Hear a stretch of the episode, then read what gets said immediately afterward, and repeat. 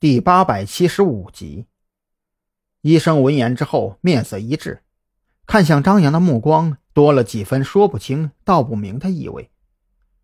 他的记忆力还在持续衰减吗？不，我刚才只是在想别的事情。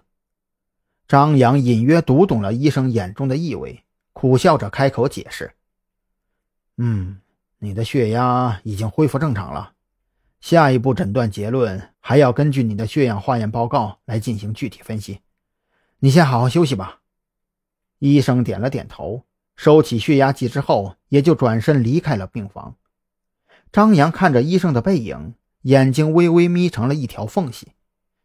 雨桐，你帮我去查一查这个医生的底细，他刚才在有意试探我的记忆力。啊，这难道不正常吗？蓝雨桐有些不解，按照他的想法，张扬现在就是一个病号，作为张扬的主治医生，肯定要对张扬的情况有所了解才行啊。不，他似乎知道些什么。嗯，直觉告诉我，他很清楚我为什么会失忆。张扬也不太肯定自己的直觉是否是对的，可是他不愿意放弃哪怕一丝一毫的希望。他比任何人都更想知道，前天晚上失忆的几个小时里，自己到底去了哪儿，见了谁，又做了什么。蓝雨桐将信将疑地看向门口，说实在的，对于张扬的直觉，特侦局上下没有人不信服。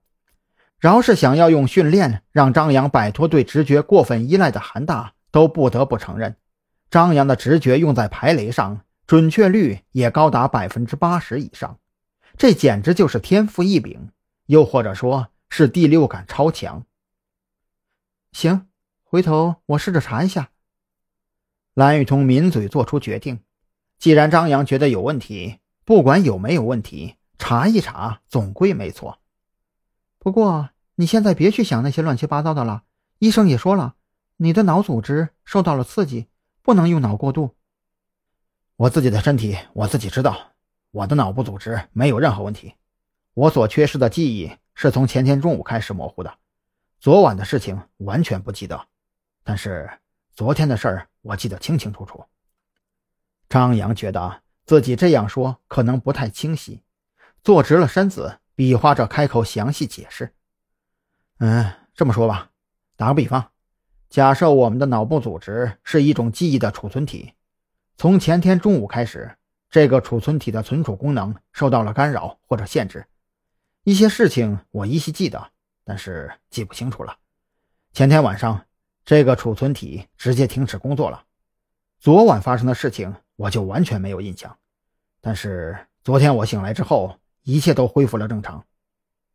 蓝雨桐听明白了张扬想要表达的意思，但是他不理解张扬说这些到底要告诉自己什么。我的意思是，有人在针对我，他们的目的要么是那份文件，要么就是单纯的为了针对我。张扬说到这里，忽然想到了什么，当即一拍大腿：“不，跟那个文件无关，那份文件并没有唯一性。且不说头颅还在山南市刑警队存放，光是文件的存档就可以在短时间内直接复制出来。”张扬，你有没有想过，这份文件为什么没有直接通过网络或者传真的方式发送给江城市呢？蓝雨桐忽然插了一句，这看似平淡的话，却让张扬后背一阵冰凉。